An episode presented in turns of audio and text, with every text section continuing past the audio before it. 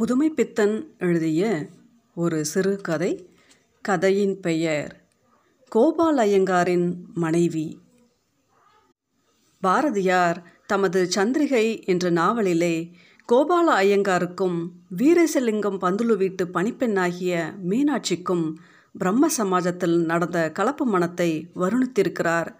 கதையின் போக்கு கண்டதும் காதல் என்ற கோபால ஐயங்காரின் லட்சியத்துடன் ஏன் பிரம்மை என்றும் கூறலாம் என்று முடிகிறது.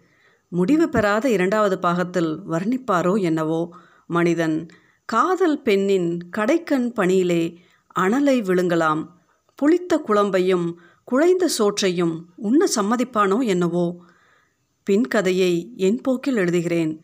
பாரதியின் போக்கு இப்படித்தான் இருந்திருக்க வேண்டும் என்பதில்லை. டெப்டி கலெக்டர் கோபால் ஐயங்கார் தனது மனைவி மீனாட்சியை அழைத்து கொண்டு தஞ்சைக்கு வந்து ஒரு மாத காலம் ஆகிறது ஊரிலெல்லாம் பரபரப்பு ஒரே பேச்சு. கோபால் ஐயங்கார் இடைச்சியை கல்யாணம் செய்து கொண்டார் என்பது தான்.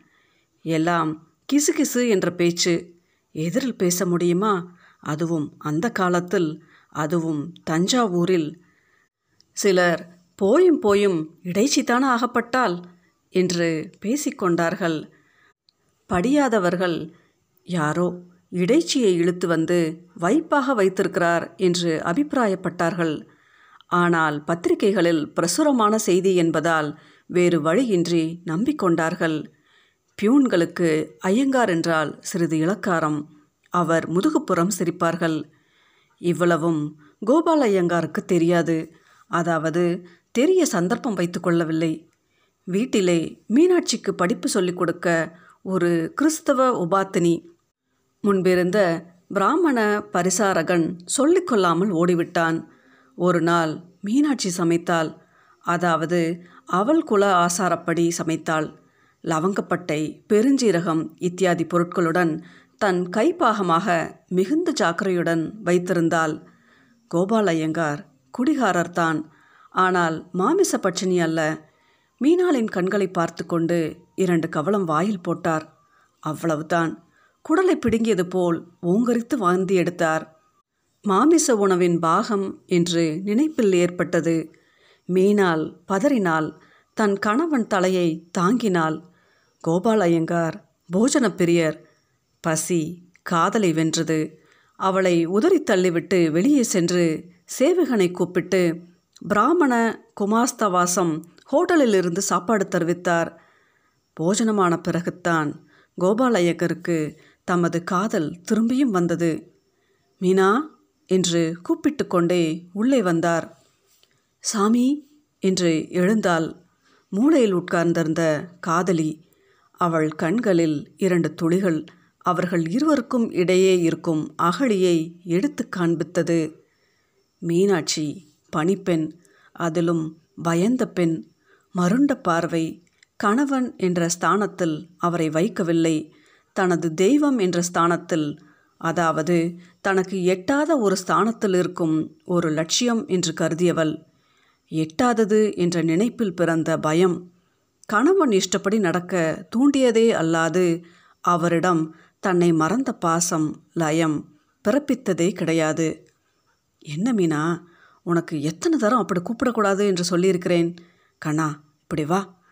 என்ன இப்படி கறிக்குழம்பு வைத்தாய்? என்றார். இல்லைங்களே இப்படித்தான் எங்கள் வீட்டில் பருப்பு குழம்பு வைப்பாங்க என்றாள். அதை அப்பொழுதே சொல்லியிருக்கக்கூடாதா ஹோட்டலில் சாப்பாடு எடுத்து வர சொன்னால் போகிறது. அது கிடக்கட்டும். இப்படி வா. அவளை ஆறத் தழுவி தமது மடி மீது இருத்தி முத்தங்களை சொரிந்தார். மீனால் செயலற்ற பாவை போல் இடம் கொடுத்தாள். கணவன் கலெக்டர் என்ற பயம் அவர் இஷ்டம் போல் இருக்க வேண்டும் என்பதில் ஏற்பட்ட பயம். என்ன மீனா? நீ ஒரு முத்தம் கொடு. மீனாள் தயங்கினால் ஒரு பயந்த முத்தம் கோபால் ஐயங்காரின் கன்னத்தை ஸ்பரிசித்தது. என்ன மீனா? இன்னும் பயமா? உன் பயத்தை போக்குகிறேன் பார். உனக்கு ரத்தமே இல்லையே. இந்த மருந்த குடி என்று ஒரு கிளாஸில் ஒயினை ஊற்றி கொடுத்தார். குடித்தால் சிறிது இனிப்பும் காரமும் தான் தெரிந்தது. மறு நிமிஷம் உடல் பூராவாகமும் ஏதோ ஒன்று பரவுவது போல் பட்டது. என்னமாக இருக்கிறது? கொஞ்சம் இனிச்சுக்கிட்டு காரமாக இருந்துச்சு. என்னமோ மாதிரியாக இருக்குதே. என்னமாக இருக்கிறது? நல்லா தான் இருக்குது என்றாள். அவளும் வாலிப பெண் தானே அதுவும் ஒயின் உதவியும் கூட இருக்கும் பொழுது அன்று சிறிது பயத்தை மறந்தால் அன்று அவளுக்கு கோபால் ஐயங்காரின் மீது ஏற்பட்ட பாசம் வாலிபத்தின் கூறு. கோபாலயங்கார் மீனா தன்னை காதலிப்பதாக எண்ணி மகிழ்ந்தார். கோபாலயங்கர் சிறிது கஷ்டப்பட்டு ஒரு பிராமண பரிசாரகனை நியமித்தார். சம்பளம் இருபத்தைந்து ரூபாய் என்ற ஆசையும் கலெக்டர் ஐயங்கார் என்ற பயமும் இருந்தால் ஒரு ஏழை பிராமணன் அகப்படாமலா போகிறான்? ஆனால் கலெக்டருக்கும் பரிசாரகனுக்கும் ஒரு சமரச ஒப்பந்தம். கோபால் ஐயங்கார் தஞ்சை ஜில்லாவிற்கு பூராவாகவும் எதேச்சதிகாரியாக இருப்பது என்றும் சமையலறையை பொறுத்த மட்டில் பரிசாரகன் சுப்புவையர் தான் எதேச்சதிகாரி என்றும் சமையலறை பக்கம் கலெக்டர் ஐயங்காரோ கலெக்டர் அம்மாளோ வரக்கூடாது பாத்திரங்களை தொடக்கூடாது. இருவருக்கும் பரிமாறுவதும் சமையல் செய்வதும் சுப்புவையரின் வேலை என்றும் திட்டமாயிற்று.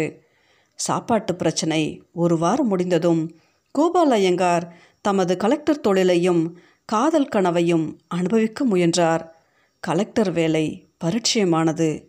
ஆனால் காதல் மீனாளுக்கு பயமும் கோபாலயங்கார் மீது மோகமும் தான் இருந்து வந்தன.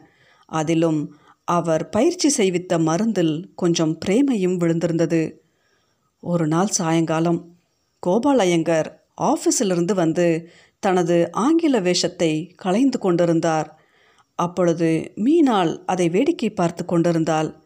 ஐயங்கார் ட்ரெஸ் செய்வதை பார்ப்பதில் அவளுக்கு ஒரு பிரேமை ஆச்சரியம். கோபால் ஐயங்கார் ஒரு முத்தத்தை எதிர்பார்த்தார். ஆசை இருந்தால் அல்லவோ பாசம் இருந்தால் அல்லவோ கோபால் ஐயங்காருக்கு சிறிது ஏமாற்றமாக இருந்தது. மீனா என் பேரில் உனக்கு காதல் இருக்கிறதா? என்றார். மீனாவுக்கு அர்த்தமாகவில்லை. சிறிது தயங்கினாள். அப்படின்னா? கோபாலயங்கருடைய ஏமாற்றம் சிறிது கோபமாக மாறியது. என் பேரில் பிரியமில்லை போலிருக்கிறது என்றார். என்ன சா? என்னங்க அப்படி சொல்றிய உங்கள் மேலே புரியமில்லாமலா? என்று சிரித்தாள் மீனாள். வந்து இவ்வளவு நேரமாக ஒரு முத்தமாவது நீயாக தரலையே. எங்கள் ஜாதியில் அது ஒன்றும் கிடையாது இப்போ என்றாள். கோபால் ஐயங்காருக்கு சுருக்கென்று தைத்தது.